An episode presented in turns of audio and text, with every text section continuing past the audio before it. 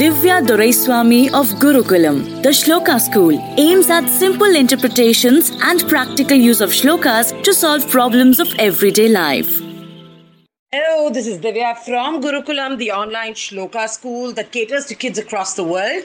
The main aim of the school is to keep traditional roots in place, thereby tapping an area left untapped shloka education. My topic for today is about Lord Rama. During this session, I'm going to be telling you who Lord Rama is, a shloka about Lord Rama, the meaning, and the benefits of chanting this particular shloka. So, who is this Lord Rama?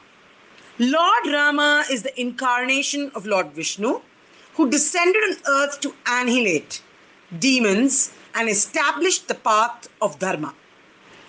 Lord Rama is the seventh avatar of Lord Vishnu. He was born to Kausalya and Dasharatha in Ayodhya and he married goddess Sita. Lord Rama is very important to Vaishnavism. He is the center figure of the ancient Hindu epic Ramayana.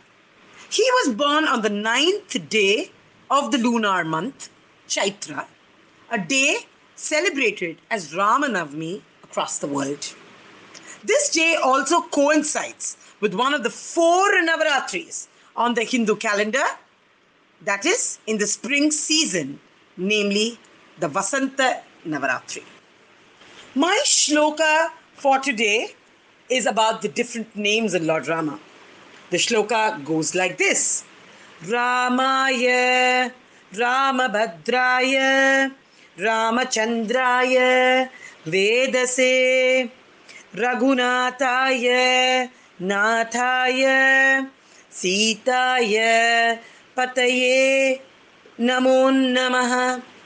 I repeat रामाय रामभद्राय रामचन्द्राय वेदसे रघुनाथाय नाथाय सीताय पतये नमो नमः So, what does that mean?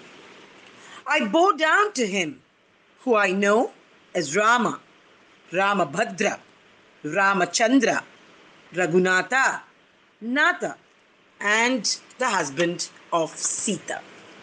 So, what is the benefit of chanting this particular mantra? We all know that Rama is an avatar of Lord Vishnu. Lord Rama has a very devoted devotee, and that is Lord Anjaneya. He's somebody who's always calling on to Rama, saying Rama, Rama, Rama, Rama, Rama, so many times.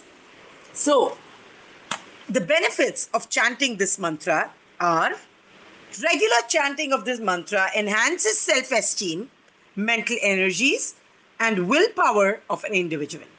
That is, he can, it can, this shloka can relieve man of all his vices and promote goodness.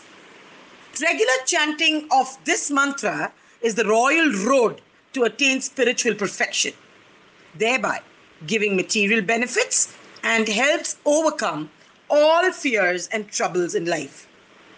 It also helps in relieving all diseases and illnesses and promotes overall health and happiness. It's also believed that regular chanting of this mantra helps overcome debts and attain financial stability in the household. It is believed that this mantra is a big uniting factor, leading to harmony and peace and promoting cooperation among family members, friends, and people in society. I'm going to be wrapping up this session by chanting this mantra one more time. Listen to it carefully. They're all names of Rama. Ramaya, Ramabhadraya, Ramachandraya Vedase, Raghunataya Nataya, Sitaya Pataye Namo Namaha. Try chanting this mantra every day and let me know how you feel. I'm going to be wrapping up this session. We'll be back tomorrow with yet another shloka and a lot more information.